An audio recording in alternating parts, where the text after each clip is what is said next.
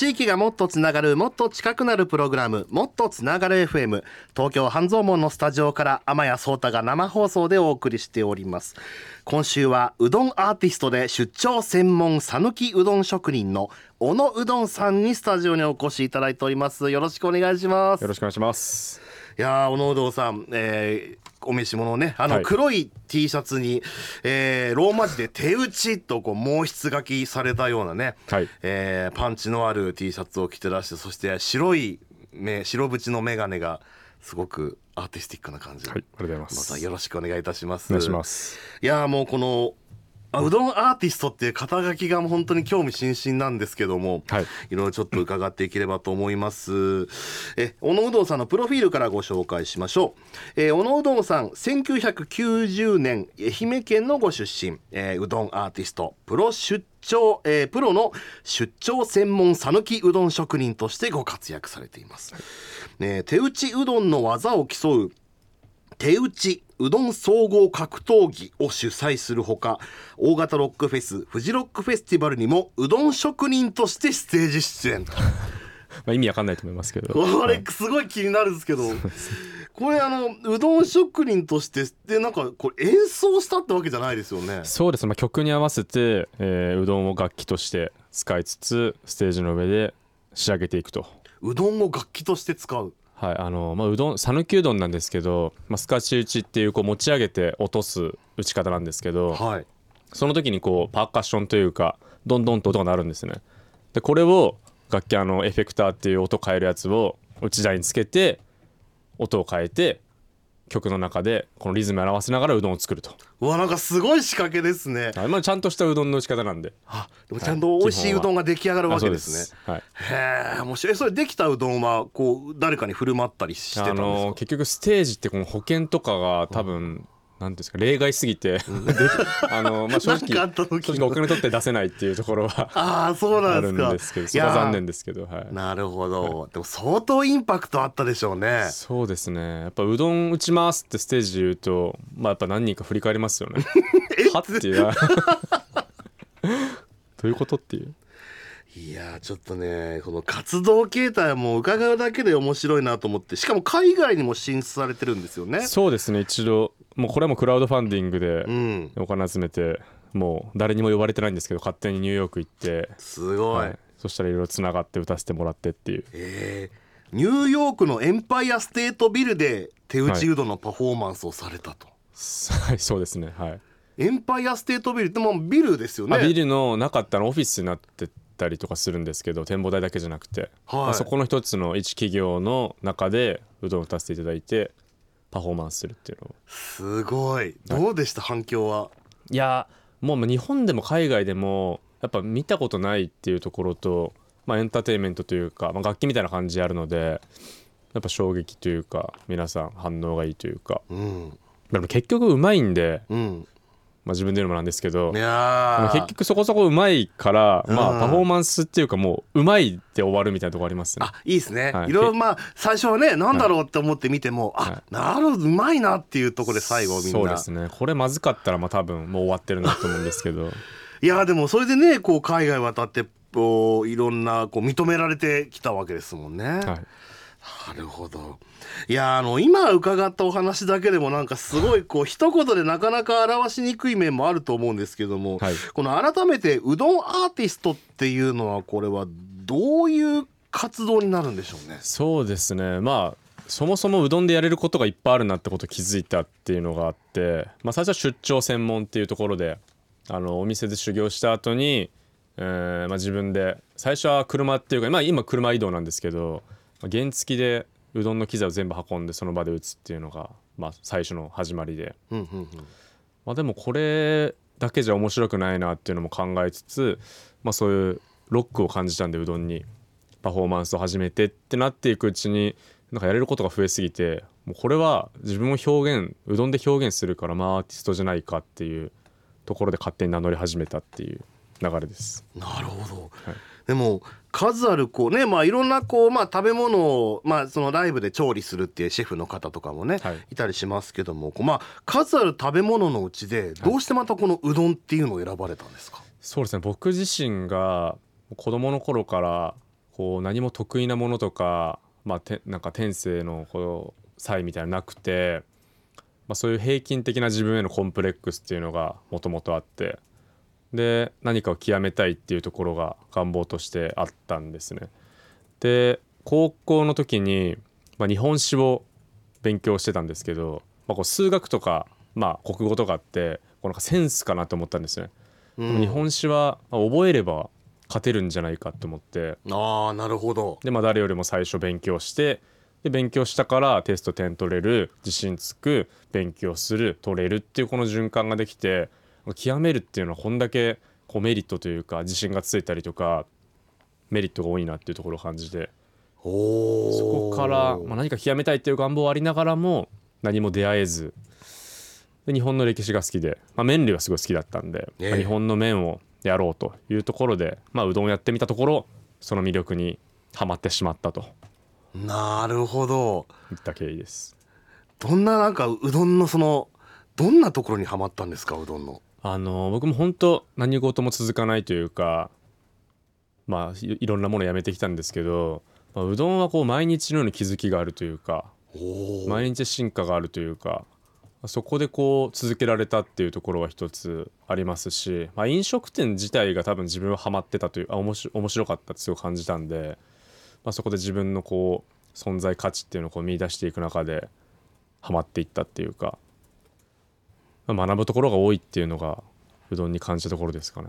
なるほど、うん。なんかあのお話伺ってると、はい。まあやっぱりそういうこういわゆるし、えーまあ蕎麦職人さんとかねいろんはなそういうまあ麺職人の方たちってすごくなんかその運命論というか、はいなんかすごく出会った時ビビビってなりましたとかもう俺にはこれしかないんだっていうような形で打ち込む方ってすごく多いなっていう印象があるんですけどね。あのーただなんかその小野さんのお話を聞いてるとそれともちょっと違う入り方なのかなと思って。そうですねなんかやっぱりこう成功してる人ってこう成功談っていうかすごい美談が多いというか、まあ、運命的なものみたいなのよく聞きますけどまあなんかそうみんなが言ってるとこうなんていうんですかね。こうどうしようか迷ってる人ってなんかいやそんなんその人だからできたんでしょうっていう僕はできないよみたいな感じになってしまうのがまあ良くないなと思って僕はそういう意味ではなんていうんですかね。何もできてない人に非常に近いところからなんとか工夫しながらやってきたっていうかまあ、誰にでもできるってことを僕は伝えたいなっていうところがあってこう現実的な話というか、まあ、リアルなところを基本的に伝えてる。感じですね。まあラーメンもめちゃくちゃ好きなんで、あー。まあ、うどんが一番好きかって言われたらラーメンの方が多分食べてますね。なんとすごいある意味なんかこう聞き方によってはこうね揺るがしちゃいそう いろんなことを揺るがしちゃいそうな感じですけど。いやであのも食べるのが好きた食べるのも好きなんですけどやっぱ作るのがうどんは一番好きなんで、なるほど、はい、ああなるほど。そういう関わり方もあるわけですね。ね。確かに食べ歩きをねする方っていうのは結構多く見かけますけども、そうか。そこでその作るっていう形でその表現だったりその世界へのそのうどんへの関わり方っていうのを見出したと、そうですね。まあなんか誰かがやってることにあまり魅力を感じないっていうのがまあ自分の性質としてあることに気づいて。でうどんでこう食べ歩きしたりうどんの情報いろいろ伝えてくれる人ってまあ世の中にいっぱいいるんで、まあ、僕はやる必要はないなっていうのは感じてであればうどん打ちっていうところの魅力を広める。これはあんまりやってる人少ないなと思ったので、まあ、特に若い世代は全然いないので、まあ、僕がやるべきことかなと思って今そこに打ち込んでるといった感じです。なるほど。確かにこうね作ってっていう作ってこう表現していくっていう最近なんかその食の世界もまたいろいろあって、その同人誌即売会っていうのがそのあってそのうん。いわゆるねアニメとかが好きな人たちがその自分たちの好きなね作品で同人誌を作ってっていうのは、まあずっとありましたけど最近その食の同人誌即売会っていうのもあるんですよね。あそうなんですか。あるんですよ。あのグルメコミックコンベンションって通称グルコミって呼ばれるイベントがあってー。ですごいそのあの会場に厨房が設置されててその自分の好きなその食べ物の本を出しながらそれを実際に自分で厨房で作って目の前でで振る舞うっていうイベントがすごく盛況なんですよね。本もだから売ってるってことですか？本も売ってるっていう。あいいですねそれ。あいいな。なんか小野さんのお話伺ってるとそういう本当作ることではい。こう人とつながっていくっていううん。すごくその道筋が見えて面白いなと思いまし面白いその話面白いですね。あー。でなんかねね。はい。ぜひ実際あの小野さんはこう、まあ出張で、えー実際にこうねはい。讃岐、うどんを打ってらっしゃるということで、これはどんな場所に実際に行って売ってるんですか？そうですね、まあ、クローズのパーティーというか2 3 0人ぐらいのあパーティーでうどん打つことがまあ多いですね、まあ、あとホームパーティーでも呼ばれてうどん打ったりしますしあと結婚披露宴だったり、まあ、学校でうどん打ちを教えたり、まあ、外国人のが、まあ、日本語学校でうどんを教えたりとかもしてます。うん。まあなのでまあ場所で言ったら本当になんていうか外も散々打ってきたというかバーベキュー会場だったりとか。バーベキュー会場でうどん意外な組み合わせですね。これでも何人か僕の出張の知り合い出張うどんの知り合いがいいてバーベキュー会場は割と我々の中で勝手に定番になりつつあるというかへえ。バーベキューでうどん食べるんですあかもうやっぱそこの場で出来たてのうどん食うって意外とないというかもう焼肉めっちゃ食べて、うん。こう締めであの冷たいうどんもチュルチュルっと食うっていうのはあー美味しそう。またある種の贅沢じゃないかなあなるほど。夏に食べるうどん美味しいですもんね、なるほど。そうかいろんなうどんの楽しみ方があるんですね。やっぱりうどん屋だけで食べるものじゃなくてやっぱ外で景色見ながら食べるうどんみたいなのも、まあ、また美味しいのかなっていうところで、まあ、本当はなんかもう空とかでも打ちたいですけど。ああ面白い。と空飛ぶうどん屋さんを。うどん屋みたいなのも、まあ、そういうなんか誰も挑戦しないところに挑戦したいなっていうのは、確かに、まあ、ありますね。うどんってやっぱりそのね打つ時もその空気や水が大事みたいな話もよく聞きますけども、ね。確かにこういろんな環境によって変化していく。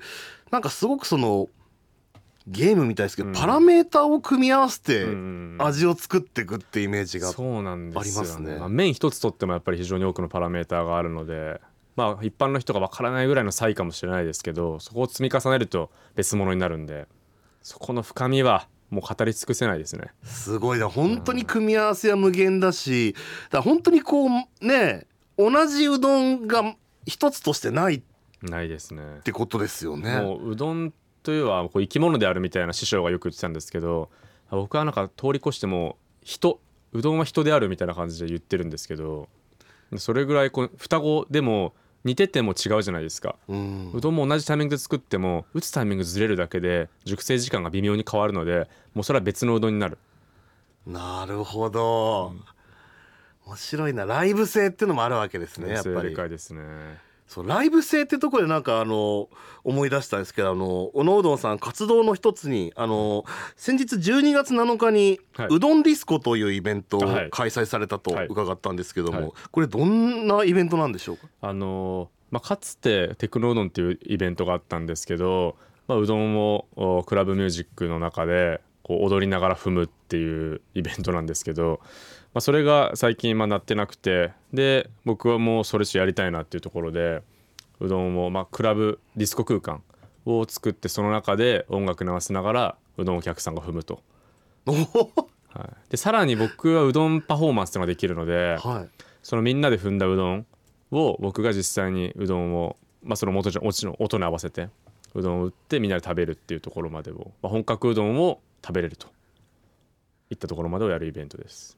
すごいなんかふんふんって聞いてしまったけど そうシチュエーションが今頭に思い浮かべたらクラブで踊りながらうどんを踏むってそのいクラブのフロアにはい。うどん生地が敷いてあってその上でみんな踊ってるってことですか？そうですね。あのー まあ、畳とかをこうバッと置いてでうどん踏みシートみたいなのもあるのではい。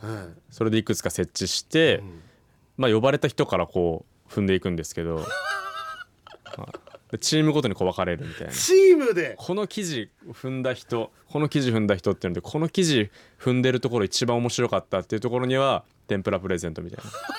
すげえ。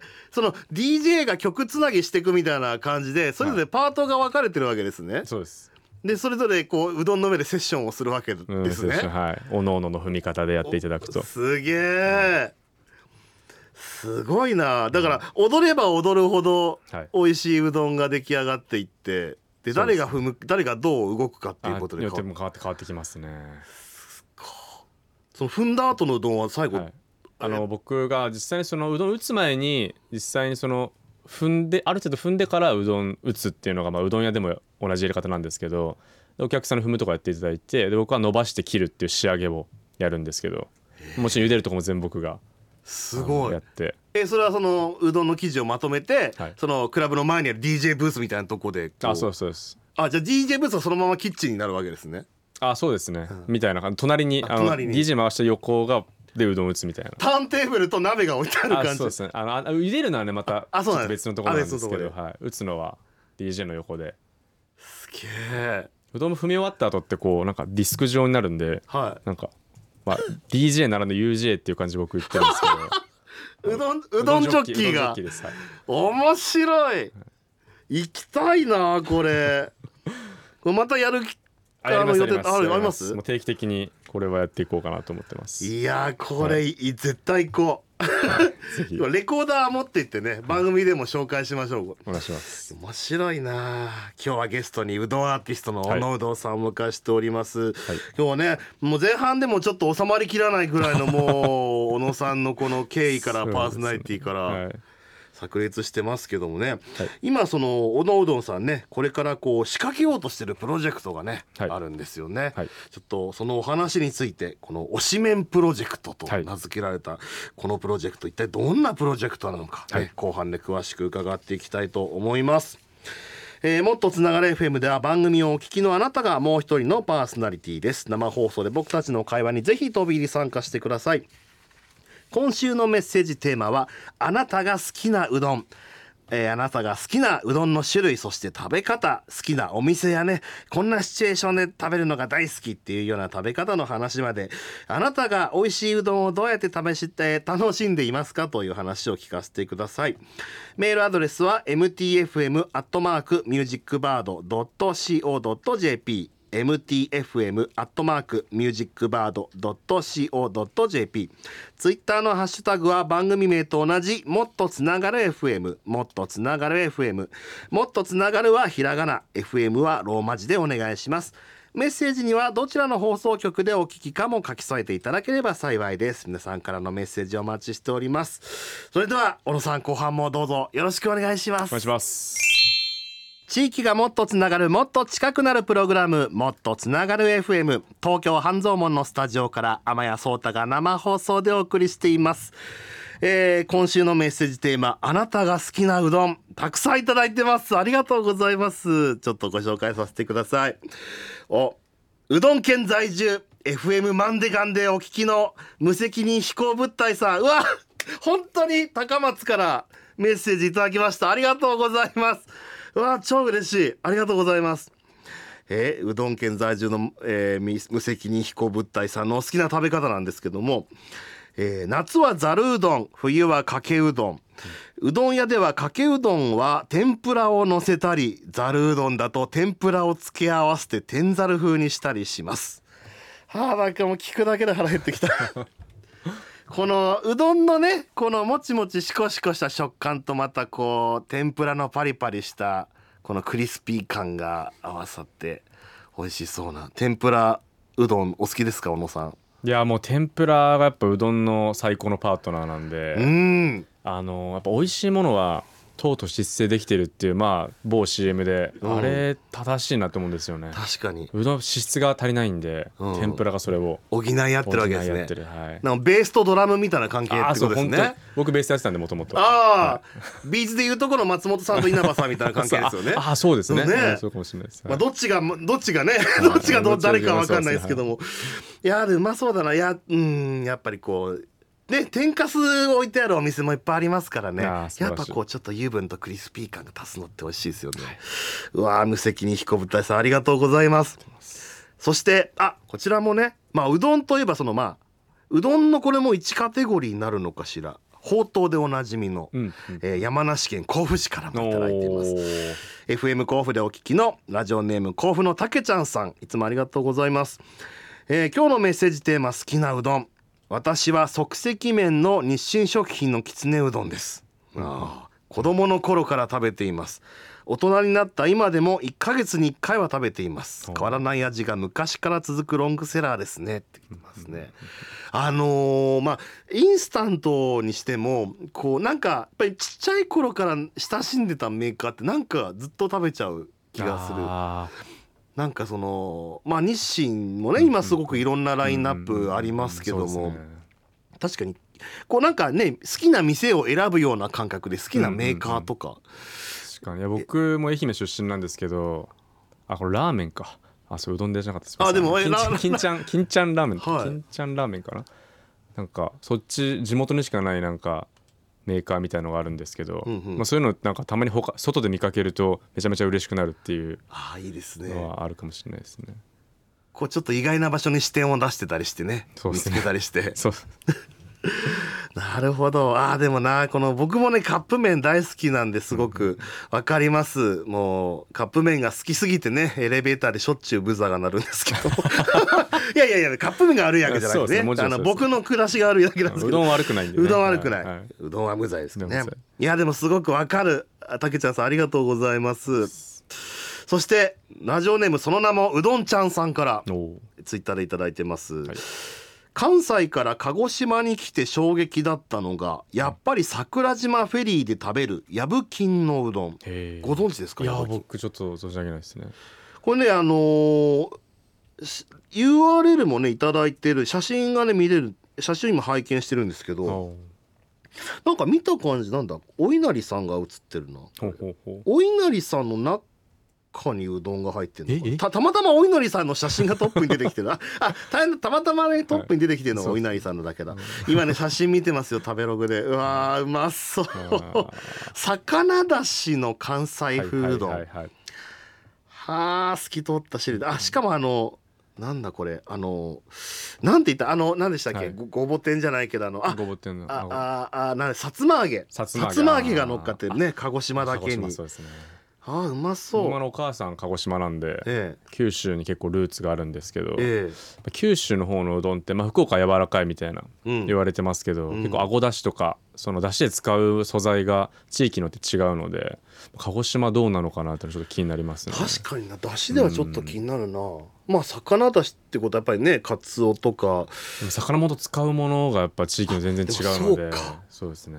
確かにちょっと気になるな。気になりますね鹿児う島わあ行ってみたいうどん食べに行ってみたいです鹿児島ありが全国いろんなうどんあるんで。ね、はい、確かに、はい。ありがとうございます。なんか写真拝見してたらね麺もちょっと丸っこくてちょっと沖縄そばっぽさももありみたいな感じでね。確かにね。本当ところ変わればうどんって言ってもねいろんなもうほとんど別の食べ物じゃないかってくらいいやそう思います本当に。ですよね、うんありがとうございますうどんちゃんさんいや今日ねいっぱいいただいてるんですよ。うどんに関して。みんなうどんは好きなんですみんな好きなんだなはいうどん、はいやっぱりありがとうございます。あおすすめのお店をねいただいてますよこちらは、はい。ラジオネーム片はじめさんからありがとうございます、えーおすすめのお店、えー東京は高田馬場の蔵之助というお店、あはい。もうご存知。です。はいあのーすごいすごい方です。店主の方もすごい好きで、はい、僕も知り合いで、えー。はい、どんなうどんが食べられるんですか？あのまあ讃岐の名店でちょっと修行してる方なんですけど、まあ、ご夫婦でやられててあのもうそのコンビプレイがそもそもすごいというかうんうんうん。2人で回してる飲食店としても見てても面白いし日本酒もうまいしあの凝ってます本当に。えー。うまいうどん打ちます。技術も東京で何本の指かに入るぐらいのやっぱトップレベルの職人ですね。そうなんですね、はい食ってねやっぱりこうどんなシチュエーションで食べるかっていうのでも味ってねそうですね。出てきますもんね、うわあなんかそういうこう目の前で職人技を見ながら食べるうどんは美味しそうですね。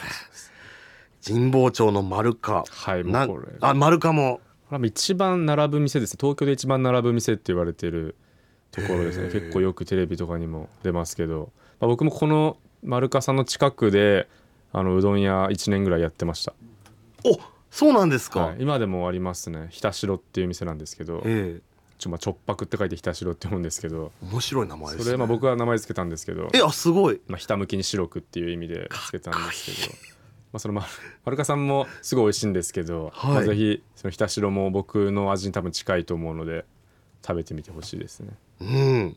ちょっと行ってみよう今度。はい。あと名古屋の山本屋本店。はい。えー味噌煮込みうどんが美味しいん美味しいというよりもこの店が美味しいのだ。まあ、さっきのね蔵之介さんのようなそのかこのふ雰囲気がね雰囲気だったり光景が美味しいっていう。うね、ん。名店ですね。名古屋の。はい。ね。おすすめの食べ方本所製麺所系統なら、えー系統なら生醤油とネギ。うー。ん。もう僕それで行ってますね確かにか香川はい。高松のね、うん。そういうセルフうどんのお店とか。そうですね。やっぱ麺を味わう最高の食べ方はやっぱ醤油なんで。なるほど。これつゆとかじゃなくても醤油をかけ麺にかけて絡めてす食べる。ネギと醤油で食うっていう。まあ僕うどんの刺身うどん刺しみたいな感じで呼んでますけど。うどん刺しまたいい表現ですね、はい。ありがとうございます。うまそう。あとね本場店舗なら月見山月見山かけ冷やにちくわ店。はあうまそう やばいもうこれこのこの話をしてるだけで1時間終わってしまいそうだ。ちょっとすいません、はい他のメッセージもねご紹介しましょう、はい。えースラッシュアッパーさんから、えー好きなうどん。松山の小鳥。はい。ご存知で。あ僕あの愛媛の松山出身なので、はい。あのよく知ってる名店です。鍋焼きうどんが有名なお店です、なるほど。はい、いただいてますね。メッセージでも路地裏にある歴史のあるお店で、アルミ鍋で提供された甘い出汁の鍋焼きうどん、これね。うわそう。また別物ですからね讃岐うどんとは。鍋焼きうどんいいですよね。いや思わず声を潜めてしまうほどの。いやーだこうざっと見るとほんとうどんって一口にいってもね全然バリエーションがあるんだな、まあ、たまたま分かりやすいようにうどんっていうくくりがあるだけで、うん。まあ全部違うものだなと思いますけどね本当に。ねえ、確かに。あすごい。またねまたメッセージが来て。こちらは、えー福島県須賀川市ウルトラ FM でお聞きのよしおっちゃんさんから、はい。えー丸亀製麺の毎月1日に釜揚げうどんの半額デーがあって、えーその時よく行きますが家でもゆでうどんをよく食べます、家で食べる時は温かいつゆじゃなくプチッとうどんという茹でたうどんにあえるタレをかけて食べます、ほう。なんか確かにありますね。こうねあの一人用鍋みたいな感じで、はいはい。うんコーヒーフレッシュのもうちょっと大きなあような容器でプチってタレを入れるっていうやつですね、えー、あやったことないですね、うんセルフうどん道もなんか相当こう奥が深いそうな感じ。やそこもありますねめちゃくちゃ、ね。僕あのその大手のうどん屋さんはチェーン店は両方働いたことあるので、うん。かなり喋れます。そこだけでも。おはい。まあ 聞きたい聞きたいけど ちょっとねそれよりも聞きたい話があるんです。すいません、はいお願いします。あの後半でね伺っていこうと思うのはですね、えー今うどんアーティストのね小野うどんさんがこれからやろうと思っているプロジェクト推し麺プロジェクトというのをね、はい。伺っていきたいと思うんですよ。はい。これ推し麺というのがねこう漢字で書くとまあ推薦の推に、えーまあ、麺、まあ、い。わゆるそのよくアイドルとかでね好きな人って、まあ、あのこの人推せるっていう時のね推しメンバーにまちなんで推し麺とい。うことなんですけども、これは一体どんなプロジェクトなんでしょあのーまあうどんの、まあ、いいところっていうのは、まあ、本当にいろんな要素があって、まあ、あらゆるものに適応できるっていうところがいいところだと思ってて、まあ、食べ方もいろいろあるんですけど、まあ、麺を、まあ、そのいろんな人のパーソナリティに合わせて作っていくという、まあ、こういう人だからここの部分まあ踏みうどんここの部分はめちゃくちゃ踏んだりとか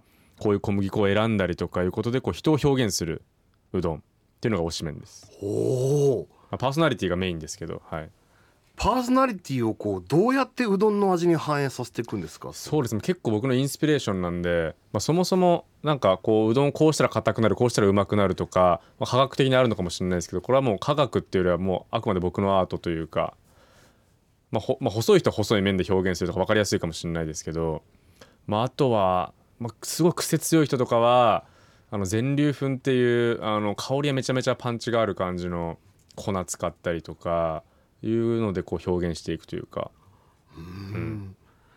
全粒粉ってあのはい、もえっ、となんていうかこうは胚芽とかのその部分も含まれてる粉でしたっけ？とまあ、削り具合みたいなのもあったりするんですけど、まあ、日本酒だと結構もうなんですか皆さん知ってる方多くてこう精米部合みたいなのがあるんですけど小麦でいうせ、まあ、そういう精米部合に当たる部分が削り具合みたいなのがあって削れば削るほど白くなるんですけど、まあ、削ってない状態って結構茶色がかってる、まあ、玄米みたいな感じです。なるほど、はい、へえ。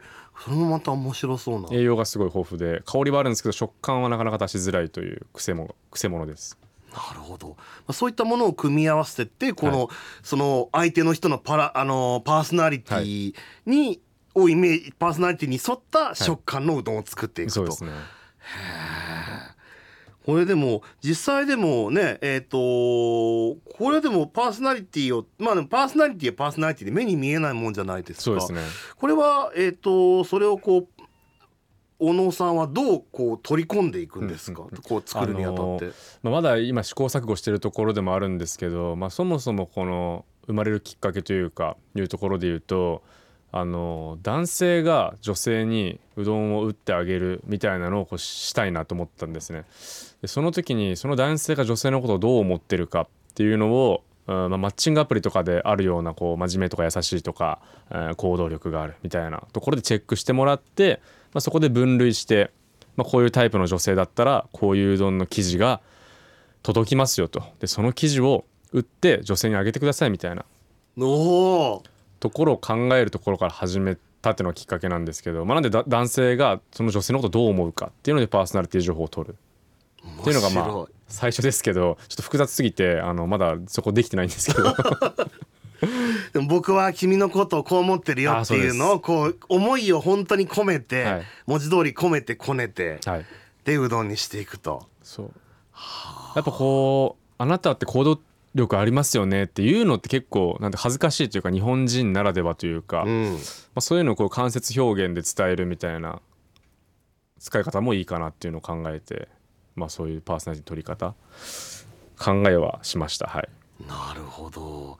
確かにウェディングの場とかでね、はい。引き出物になんかあったら面白そうな気もしますね。やっぱその新郎が打ったあなたのことを考えたうどんですと。それを新郎が打ちますみたいなのもね、まあ、いずれやりたいなと思いますね。しかもこうねダイレクトにその感覚と味として伝わってくるから、すごく体に染み入る感じがしますそうんもねですよね。やっぱあ美味しいと感じるのかってこう味だけじゃなかったり、うん。まあそういう場所だったり、うん。いろんな多分要素があると思うんでその美味しいにつながる一つの要素かなと思います。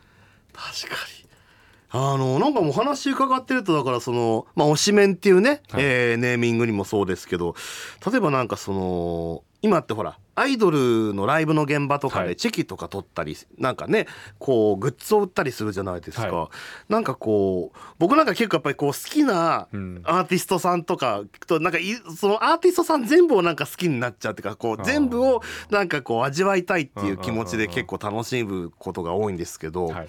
なんかねライブの現場とかで例えばそのアイドルのメンバーそれぞれの表現した推しメンっていうのが並んでたりしたらすごいみんな売れそうな感じがしますけどね。そうなんですよ。もうそれが一番したいですね本当に。面白そはい。やっぱこううどんって単価がすごい低くて、まあ、特にあの香川県とかほんと100円とかで一玉食べれたりするんですけど僕は職人の価値を上げたいっていうのはすごい根底としてあって、まあ、単価を上げるっていうのは一つそのやり方としてあってどうやったら上がるだろうっていうのでこううどんパフォーマンス、まあ、プロセスをエンターテインメント化するとかは考えたんですけど、まあ、一つアイドル市場っていうところも、まあ、ありなんじゃないかっていうのは最近思いました。う確かに。いやこれはなんかねは爆発的に流行る気がする。いややりたいです、ね、いやだって実際ね、はい。しかもあのまあグッズもいいし、ただなんかこう感覚として食べて味わえるなんかグッズがあったらいいなと思うしなんかこうねしかもうどんってその時々によって違ったりするからだからね同じそのアイドルの推しメンでもライブによってねああそうですね。味が変わってくってこともあり得るわけですもんね。なんならうどんアイドルユニットも作りたいですなんなら。あーうまそもう5人ぐらい3う。人ぐらい。うまそうって表現 まあまあいろんな意味があるかもしれないですけど、えー。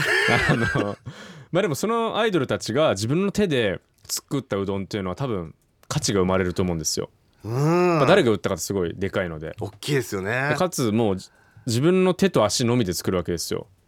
これはちょっと、まああの意味はいろいろ想像していただいたらと思うんですけど価値が上がると思うんですよね。ね、しかもだっていろんな例えばライブねツアーとかでもあってその土地土地ではい。こうねその土地土地の空気やその湿度とかもねうんうんうん。違うとこでうどんを作ってって言ってそのそこでしか食べられない、うん。うどんを作って回るみたいなのがあったらね。ああ見てみたいですね見てみたい。うん。なんかねうどん U- UDN48 みたいななんかね。いいいいですね。いやでも実際でも面白いと思うな、うん。うどんアイドル。えうどんアイドルややってください。いやあのなんか教えるのできるんで監修したいです ちょっとあのうどんアイドルやりたいっていうねこう事務所の方とかアイドルの方がいらっしゃったらぜひ番組まで、はい。あのうどんのプロデュプロデュースというか監修は全部やらせてもらうんであすげえ楽しみだな。いやーこんなねうどんあの小野うど小野小野うどんさんのね、はい。えーお話。いや本当にもうねうどんだけにずるずると聞いてしまいそうなんですけども。あのまあまあうどんだけに生放送ということでですねあのまあ 重ねるとさすがにしつこいですね。そうですね。この辺ではい。あの、えー締めくくりにですね、えー小野さんのこのうどんを味わう方法、えーはい。どんな場所に行けばね味わえるのかっていうのを最後ちょっとご案内いただいてもよろしいでしょうか。しょうか？はい。あの僕、まあ、出張専門なので、まあまず呼んでいただくっていうのは一つ方法です、まあ、ホームページ等々ありますんで何でもいいので呼んでいただく。もしくは今浅草で拠点を構えてましてまあ一戸建てなんですけど1階がそのうどんを打つことに特化してるスペースメルフクラフトっていう形でやらせてもらってましてここ来ていただくとうどんをロックに打つ体験ができたりとか。ロックに打つ体験。はい。まあ、僕はパフォーマンスしてるんでそれを体験してもらったり、まあ、うどんディスコ。